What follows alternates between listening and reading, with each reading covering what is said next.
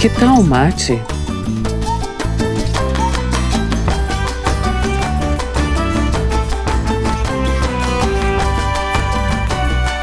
Esse é o podcast do Assan Círculo. Olá, eu sou a Jaqueline Silveira e esse é o podcast Que Tal um Mate?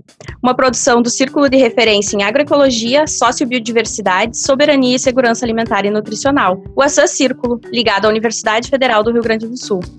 Nesse episódio, nós vamos refletir sobre os desafios da segurança alimentar e nutricional nas periferias. Mas o que é segurança alimentar e nutricional? No Brasil, segundo a Lei 11.346, de 15 de setembro de 2006, abre aspas, a segurança alimentar e nutricional consiste na realização do direito de todos ao acesso regular e permanente a alimentos de qualidade, em quantidade suficiente, sem comprometer o acesso a outras necessidades essenciais, tendo como base práticas alimentares promotoras de saúde que respeitem a diversidade cultural e que sejam social, econômica, econômica e ambientalmente sustentáveis. Fecha aspas. Dentre as várias dimensões que esse conceito abarca, destaca-se a dimensão alimentar, que tem centralidade na produção, comercialização e acesso aos alimentos, tocando diretamente na questão ambiental. E também a dimensão nutricional, mais relacionada à saúde, pois se refere à escolha, preparo, consumo e utilização biológica dos alimentos. Dessa forma, no Brasil, o conceito de segurança alimentar e nutricional possibilita compreender que as causas da condição de insegurança alimentar e de insegurança nutricional são as mesmas e se agravam quando associadas às desigualdades do ponto de vista social, econômico e ambiental. E nesse momento em que estamos vivendo, em meio à pandemia do coronavírus, não é difícil imaginar que essas fragilidades se acentuam ainda mais. Além disso, a Organização das Nações Unidas para Alimentação e Agricultura, a FAO, aponta quatro pilares da segurança alimentar e nutricional, que são a disponibilidade, o acesso, a utilização dos alimentos e a estabilidade do abastecimento alimentar. Bom, em teoria está tudo muito bem desenhado, mas e na prática? Esse direito de todos à alimentação adequada e saudável está sendo realizado? Considerando ainda o momento em que vivemos, com a pandemia que atinge principalmente as populações vulneráveis, quais os desafios de segurança alimentar e nutricional que se apresentam para as populações periféricas? Para nos ajudar nessa discussão, convidamos a Anne Moraes, que é mãe, militante feminista, graduanda em Ciências Sociais na Universidade Federal do Rio Grande do Sul e moradora do Morro da Cruz, bairro periférico de Porto Alegre, e o Fabiano Domingues, que é filósofo, economista, professor do Departamento de Economia e Relações Internacionais na Universidade Federal do Rio Grande do Sul, onde também coordena o Núcleo de Estudos e Pesquisas em Economia Urbana, o NEPEU, e o Núcleo de Estudos e Pesquisas em Migrações, o NEPEMIGRA. Seja bem-vinda, Anne, seja bem-vindo, professor Fabian. É muito bom tê-los aqui conosco. Eu quero começar essa nossa conversa perguntando para a Anne. Enquanto moradora da periferia de Porto Alegre, como é a realidade alimentar das famílias que vivem com tão pouco? E o que tu visualizas, Anne, como sendo a maior dificuldade se cumprir o que as leis e conceitos determinam como segurança alimentar e nutricional? Então, é, como você colocou, né, a segurança alimentar e nutricional como direito fundamental, o que a gente vem presenciando, né, e como moradora da periferia, é, conversando, né, com as pessoas e acompanhando o quanto essa questão da alimentação tem se agravado, né, principalmente nesse período de pandemia, né, o que a gente observa é que esse direito fundamental, ele vem sendo violado, né, e nosso país aí que outrora tinha saído do mapa da fome, hoje se encontra aí numa situação de muito agravamento em relação, né, ao acesso à alimentação. Essa semana foi divulgada uma pesquisa aí realizada pela Unicef e o IBOP, né, que aponta que 9 milhões de brasileiros deixaram de comer durante a pandemia por falta de dinheiro, né? Então, a garantia, né, e o acesso por parte do Estado, a gente não vem sendo cumprido esse papel, né? O que a gente tem acompanhado são diversas ações de solidariedade, né? Portanto, a população ela está recebendo diversas é, doações, enfim, principalmente aqui no local onde moro, né? Porto Alegre, que é uma cidade desigual e que a gente percebe isso em suas diversas nuances, se faz necessário a gente fazer um debate de articulação aí entre a sociedade civil e cobrar dos nossos governos aí uma condição melhor para as nossas crianças e, e famílias, né, principalmente nesse período de pandemia que se agrava ainda mais o acesso à alimentação. Ótimo, Anne, muito obrigada. É muito bom sabermos mais desses desafios, né, e daquilo que tu vivencias no teu cotidiano, assim. E se tu pudesse comentar um pouquinho mais, Anne, com relação ao lugar onde tu vive, como que é essa questão da alimentação aí, em contexto também de não pandemia, né? Então, é, como moradora da periferia aqui na zona leste de Porto Alegre, hoje o acesso a essa alimentação saudável, principalmente a questão dos orgânicos, né, na escola, que há uma legislação, né, em Porto Alegre hoje que não vem sendo articulada de forma que esse alimento também chegue na periferia, vejo como uma situação muito importante para se discutir, né? Na Zona Leste não há hoje nenhuma feira, né? As feiras de orgânicos e alimentos saudáveis, eles estão todos centralizados, né? E, principalmente nos bairros de classe média da nossa cidade. Portanto, eu hoje, né, para acessar uma feira de orgânicos para comprar um alimento, preciso me locomover pela cidade, né? E isso não é a realidade de diversas famílias que vivem com, com apenas um, um, salário mínimo, né, muitas vezes, principalmente mulheres, chefes de famílias, né, que, que são responsáveis pelo sustento, na né, sua maioria na periferia de Porto Alegre.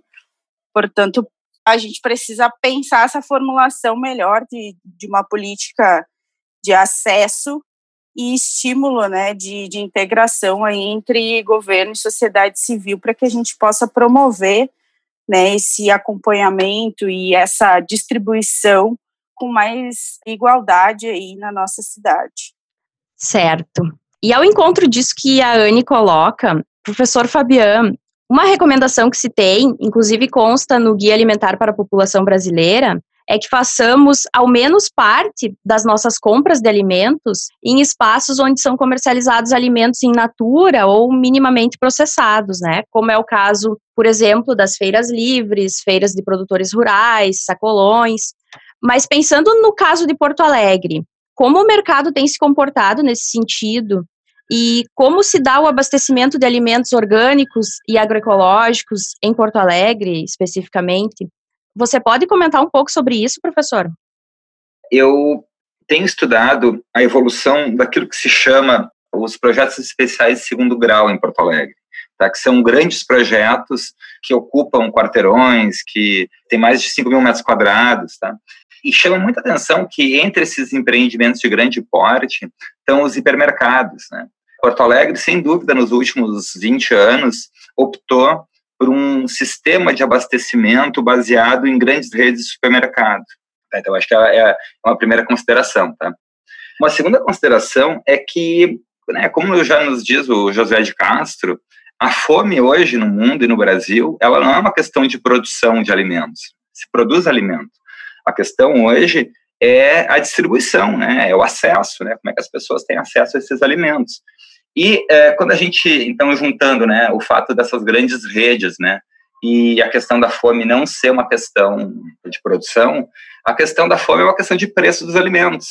E isso é um fator essencial para a gente entender por que, que também o Brasil volta ao mapa da fome. Tá? Ele está voltando porque esse processo de concentrar o abastecimento das grandes cidades em grandes redes de supermercado aconteceu no Brasil inteiro né, em detrimento de feiras, em detrimento de venda direta do produtor é, na cidade. E, e, isso nos coloca um grande problema do ponto de vista econômico, porque esses grandes supermercados eles se comportam pelo lado de quem compra do pequeno produtor como se fossem monopsônios. O que, que isso quer dizer? Eles têm poder de mercado, eles podem pagar mais barato porque eles compram em grande quantidade. Só que quando eles vêm vender na cidade, eles, como são redes muito grandes que acabam dominando o território, né? E a gente vê redes aqui de Porto Alegre que simplesmente tomaram conta da cidade, né? Ela está presente em praticamente todos os bairros relevantes da cidade. Tá? E o que, que acontece com essas redes quando elas vendem? Elas vendem mais caro, porque elas têm poder de mercado. Tá? Então, eu gosto de dizer que quem não gosta de, de capitalismo são os capitalistas, tá? Porque nesse caso específico, a solução é mais mercado. Tá? A solução é aumentar a disponibilidade e oferta de alimentos mediante pequenos atacadistas, né, os mercadinhos, é, mediante venda direta e mediante o aumento da frequência e do tamanho das feiras. E com isso, né, a gente tem uma redução de preços e uma maior oferta daquilo que a Anne estava comentando há pouco, né, que nas regiões periféricas de Porto Alegre não se tem acesso a alimentos frescos, né, porque não existem feiras. O que se tem acesso é, é aos ultraprocessados, né, é, biscoitos, massas, que fazem parte da, da indústria agroalimentar e que, no entanto, não podem ser considerados aí propriamente como comida, né. A Anne comentou agora há pouco essa reportagem do El País, e o El País é, deixa muito claro ali o paradoxo, né? Porque ao mesmo tempo que a população passa a se alimentar pior e a fome volta, a gente começa a ter um surto de obesidade baseado justamente no consumo de alimentos que não são próprios, né? Não são saudáveis, né? que é esse caso dos ultraprocessados. Então, eu acho que isso é, são as minhas considerações iniciais, Jaqueline, dizendo então que a fome não é um problema de produção, tá? Que uma das questões, uma das grandes estratégias tem que ser a, a, redução no preço dos alimentos. Isso passa por um aumento da oferta direta dos alimentos através de feiras, através, por exemplo, é, em muitos lugares se faz já, já se tem tecnologia para isso, é, apps, né, que liguem é, cooperativas de produtores a cooperativas de consumidores, por exemplo. E, e, todas essas ações que aumentam a disponibilidade de alimentos, porque o Brasil é um produtor de alimentos, o Rio Grande do Sul é um produtor de alimentos, tudo que aumenta a disponibilidade vai aumentar a segurança nutricional da população e garantir um maior acesso. Bom, obrigada, professor. E ainda pensando em termos de acesso a alimentos adequados e saudáveis, né? Além de considerarmos a disponibilidade, o abastecimento, que no caso de Porto Alegre, como vocês bem comentaram, né, concentra-se em algumas regiões da cidade, é importante pensarmos também nos custos dessa alimentação e nas condições socioeconômicas da população periférica, principalmente nessa época de pandemia. Anne, como você percebe isso? Então, né, a gente sabe que as famílias, né, que mais têm essa redução de renda, né, eh, durante a pandemia, principalmente, é a população periférica, e isso reflete, bem como o professor Fabião colocou, né, nessa qualidade da alimentação, né, e o quanto isso influencia também na questão é, de saúde. Então, há todo um, um processo, né, que, que engloba essa a questão da alimentação saudável. Hoje esse acesso do alimento orgânico ele é dificultado, né? Enfim, por outras questões que que trouxe aqui mesmo de trânsito pela cidade, enfim, né, de deslocamento também para poder acessar esse alimento não só né, nos grandes mercados da nossa cidade, que também sempre é mais encarecido ainda né, o alimento orgânico, né, de como pensar essa aproximação aí, distribuição também nas periferias de Porto Alegre, né? Isso nos reflete a privação de direitos, né, como foi colocado aqui. E pensarmos isso né, em relação à escassez de comida e a dificuldade de acesso né, que, que diminui ainda mais as chances de consumo, e principalmente de um consumo de um alimento saudável nos bairros da periferia da população, né, que vive na periferia. Né, ao mesmo tempo em que a gente tem uma produção de alimentos gigantesca no nosso país, enfim, né, e o desperdício ele é muito grande, né, eu acho que se faz também a gente pensar essa forma de, de formação e articulação de uma promoção também, né, do reaproveitamento de alimentos, né, tanto com a população, porque isso também reflete a questão de formação mesmo e conhecimento, né, como foi dito aqui, o alimento às vezes que chega, né, por ser mais barato também, né, é o alimento processado, enfim, né, o que reflete aí na, na obesidade infantil e, e das crianças, enfim, em situação de, de vulnerabilidade que a gente encontra na periferia, né. E infelizmente, né, a gente nesse período aí de uma política excludente que ataca, enfim, né, aí as classes mais pobres, precarizando esse acesso aos alimentos, né, a gente foi encaminhada agora pelo nosso governador do estado a reforma tributária aí que visa, né, uma cobrança dos insumos agrícolas que reflete diretamente aí na, na produção, né, agrícola prejudicando ainda mais né, os pequenos empresários e os agricultores familiares e que reflete impacta diretamente aí né, na mesa da população, porque encarece aí a cesta básica, né? Portanto, está em debate nesse momento, né, no nosso estado e que reflete diretamente também aqui, né, no nosso município em relação ao preço dos alimentos nesse período tão adverso aí de aprofundamento da desigualdade social e que impacta a vida da população. Professor, e pensando no compromisso dos governos com a subsistência das populações vulneráveis, o que se tem hoje em termos de políticas públicas é suficiente? O que mais poderia ser feito de maneira direta e efetiva que possa minimizar os impactos e garantir uma alimentação em quantidade suficiente, em qualidade adequada para quem não tem condições de comprar?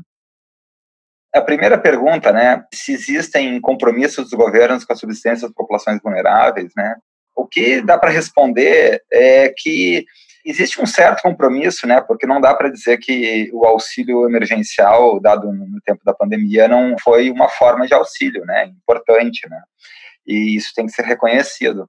Só que muitas das políticas que têm sido feitas, elas têm sido feitas por parte pelo lado da renda, né? Ou seja, criar políticas de renda, seja para populações vulneráveis, seja uma renda mínima, né? Que eu acho que isso é uma questão, tá? Eu acho que isso tem, tem seu mérito, acho que, que, que dá para conversar sobre isso, tá? Mas eu queria ir mais para o lado da produção, porque esses programas de renda, eles não alteram essa estrutura de distribuição, de abastecimento das grandes cidades que eu comentei agora há pouco, né? Pelo contrário, os programas de renda levam essa lógica do, do abastecimento feito por redes de supermercado para cima do morro, para dentro das comunidades. Né? Então, é, dentro dessa lógica, a comunidade vai ter um supermercado, mas não vai ter uma feira popular, entende? É uma outra perspectiva quando a gente trata da renda e quando a gente trata, digamos assim, dos atores produtores, né? É, porque também essa política de levar os supermercados às periferias, ela acaba encarecendo o preço dos alimentos. Né? E, de novo, eu acho que a grande questão é como é que tu faz para aumentar a disponibilidade dos alimentos e aumentar o número de concorrentes, o número de pessoas vendendo o mesmo produto, porque aí a gente se aproxima daquilo que os economistas chamam mercados de concorrência perfeita. Então, do lado da oferta, né, do produtor, que tipos de política poderiam e já foram feitas e, em parte, já foram destruídas, tá? É, a, a, o grande responsável pelas políticas de abastecimento urbano no Brasil é o Getúlio Vargas no seu segundo mandato, tá? Ele que cria as centrais de abastecimento né, que, por exemplo, tem em Porto Alegre, né, tem em São Paulo, existem algumas capitais. E essas centrais de abastecimento, elas são muito importantes para permitir a existência de uma rede de pequenos mercados, de pequenos distribuidores. Então, uma política que poderia e deveria ser feita é justamente a ampliação desses centros de produção, e aí incluindo o que se chama as cidades médias, né? que são cidades, por exemplo, Caxias, Pelotas, Rio Grande, Santa Maria, que passam a ter problemas de abastecimento e também não tem uma estrutura de abastecimento pública, né, que nesse caso não é bem público, né, mas é uma iniciativa do poder público de disponibilizar um grande espaço onde pequenos vendedores possam ir lá fazer o pequeno atacado. Tá? Então, isso é uma questão centrada no abastecimento, né, como é que a gente pode aumentar pela lógica de mercado, aumentando as centrais de abastecimento, né, criando subsidiárias, tá, que permite essa troca direta entre compradores e produtores, porque é isso que essa central de abastecimento faz, né? O produtor chega lá com um caminhão fechado de gêneros e ele consegue vender lá dentro, né, como se fosse uma feira, mas uma feira para grandes compradores, tá? Então, acho que isso é uma medida. Uma outra medida que existia e que e foi sendo destruída pela especulação imobiliária e continua sendo é a zona rural, né? é o cinturão verde, que também foi idealizado no segundo governo Vargas, idealizado como um cinturão de produção de alimentos na cidade. Né? Porto Alegre agora passou quase 10 anos sem zona rural, e isso faz com que as regiões próximas da capital deixem de produzir alimentos porque é mais interessante do ponto de vista econômico fazer um condomínio do que fazer uma chácara produtora de frutas ou, ou ovos ou coisa assim. Então, a restauração dos cinturões verdes e a criação de cinturões verdes nas cidades médias também é uma política importante que poderia ser feita.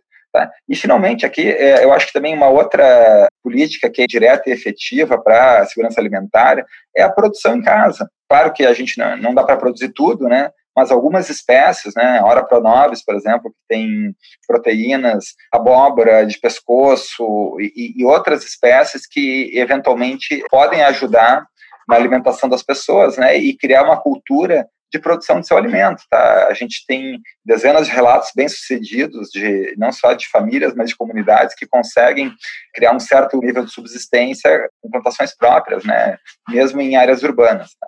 E quais políticas públicas vocês visualizam que poderiam ser desenhadas especificamente para essas populações? É, pensar essa distribuição por toda a cidade, né, e também esse acesso tanto nas escolas, né, e de fazer essa articulação aí de um fomento de uma cultura, né, dessa alimentação desde a escola, eu creio, né, que isso refletiria aí numa qualidade de vida, né, muito, enfim, para essa população que vive na periferia. A própria merenda escolar, que muitas vezes é o alimento né, das crianças, principalmente que vivem na periferia e que às vezes é o único alimento né, que tem na mesa da, de muitos moradores, enfim, e, e famílias em situação de vivência, ela precisa também ser de qualidade, né? Então, portanto, fomentar que a gente repense esses espaços, né? e ocupe esses espaços ociosos, principalmente em espaços é, para que a gente possa fazer hortas comunitárias, né, envolver a população, envolver a comunidade também para fazer esse esse desenvolvimento aí pensando nessa distribuição é, é, o fomento de uma nova cultura também, né, de se pensar o bem viver aí e de pensar uma sociedade enfim, com mais igualdade no, no, na questão do acesso aos alimentos, né? Eu acho que uma primeira questão, assim, é o acesso direto, tá? Promoção do encontro de, de cooperativas de produtores, é, de produtores da pequena propriedade rural, com as associações de moradores das periferias. Tá? É, Anny, é, não sei, estou tô pensando alto aqui, né? mas uma, por exemplo, a feira de orgânicos aqui no Bonfim é até meio-dia, uma da tarde, e eles não vendem tudo, né? O pessoal volta para o interior com um caminhão, às vezes, meio, meio cheio, né? Quem sabe conversar com eles e propor uma feira no Morro da Cruz de tarde. Porque aí a gente também aí aproveita a questão do transporte, né? Que eu acho que é uma questão uh, importante. Uma outra maneira de fazer, por exemplo, o acesso direto, é uma coisa que a cooperativa Contraponto da URGS faz, que vem um pessoal de uma cooperativa de Viamão. Eles têm um caminhão que vem uma vez por semana. Porque é, isso é difícil, gente, porque o Brasil é muito grande, né? Então, o campo e a cidade são muito longe, é por isso que o intermediário tem tanto poder, né? Agora, se a gente conseguir, por exemplo, eu sei que tem experiências em vários lugares do mundo, tá?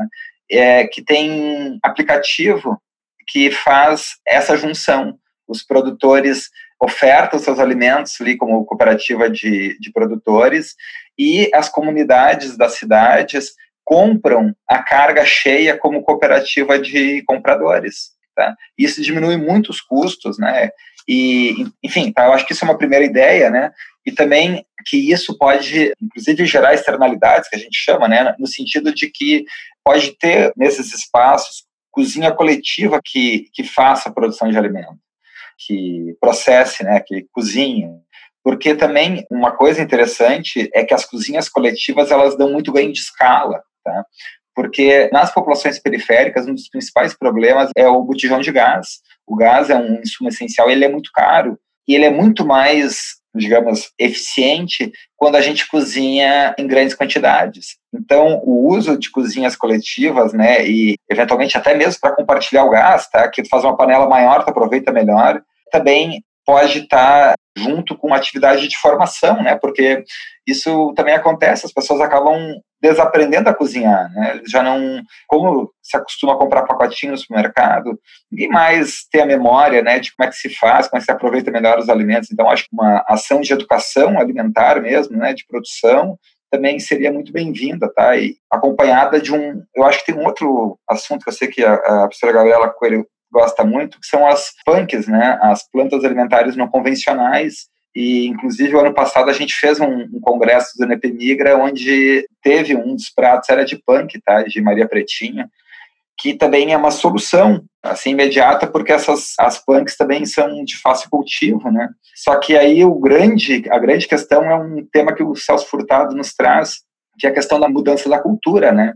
De criar novos hábitos, se criar uma consciência coletiva de que esses assuntos são importantes, de que é importante ter alimento fresco, saudável, a bons preços, né? E que eventualmente também é muito interessante se juntar nas comunidades em cozinhas coletivas, porque isso também, como eu comentei, não só aproxima a comunidade, mas dá ganhos de escala significativos do ponto de vista da produção e confecção de alimentos.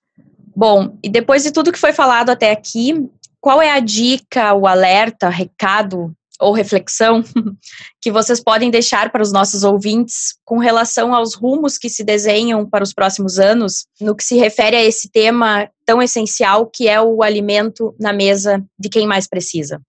Então, a partir né, do que a gente veio discutindo aqui, penso que como foi dito, né, repensar essa cultura, né, e desmistificar também essa questão é, do preconceito em relação aos orgânicos, né, e, e, de que é um alimento, eu diria, né, um alimento, enfim, de rico, né, como é colocado assim por conta dos espaços hoje onde a gente encontra esses alimentos, né, então pensar essa quebra dessa cultura que foi, enfim, que a gente vivencia né, pensando nesse fomento, nessa construção aí de diálogo junto com a população também, de formação e de expansão desses conceitos como a economia solidária que foi colocado, né, aqui de pensar o consumo consciente, né, a agroecologia, essa educação alimentar e ocuparmos, né, esses espaços aí com criação de hortas urbanas, né, e pensarmos esse ciclo da alimentação aí saudável que se concretize de fato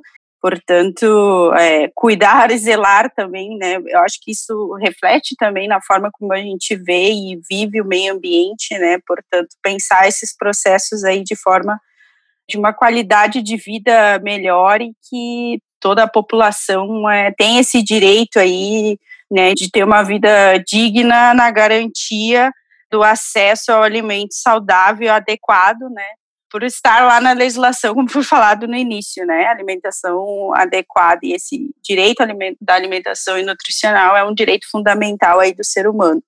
Então, gente, eu termino assim não muito otimista, sabe?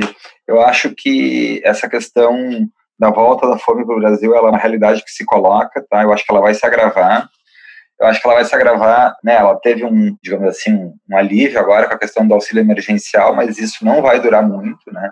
E a gente tem um drama, né, que é nossa crise econômica, né? Uma questão estrutural de falta de emprego e, e também tem uma questão fundiária que é dramática no Brasil. E eu acho que essas questões elas não vão ser resolvidas num horizonte de tempo razoável, tá? Eu acho que essas questões continuam, acho que a fome ela vai se agravar nas periferias, tá? E ela vai ter características muito marcadas, né? Ela vai ser uma fome de periferia, né, de grande cidade, tá? Diferente de outros momentos da história, né, em que a fome acontecia no campo, por exemplo, né? A grande questão vai ser as periferias das cidades e aí é, é necessário, né? A gente precisa, de fato, de políticas públicas que se deem conta da urgência do problema, né? E que uma rede de distribuição é imperativa nos subúrbios das grandes cidades brasileiras que possam alternar com redes de supermercado, com pequenos mercados, com feiras, com distribuição direta, porque a saída para esse problema complexo não é né, unilateral, a gente não vai ter uma única medida, né? Então, assim, é importante que se tenha programas de renda, né, programas de sustentação de renda, né, eventualmente a renda mínima, mas também é importante que a gente pense do ponto de vista das políticas públicas do lado da produção para aumentar a oferta e a distribuição de alimentos frescos e saudáveis.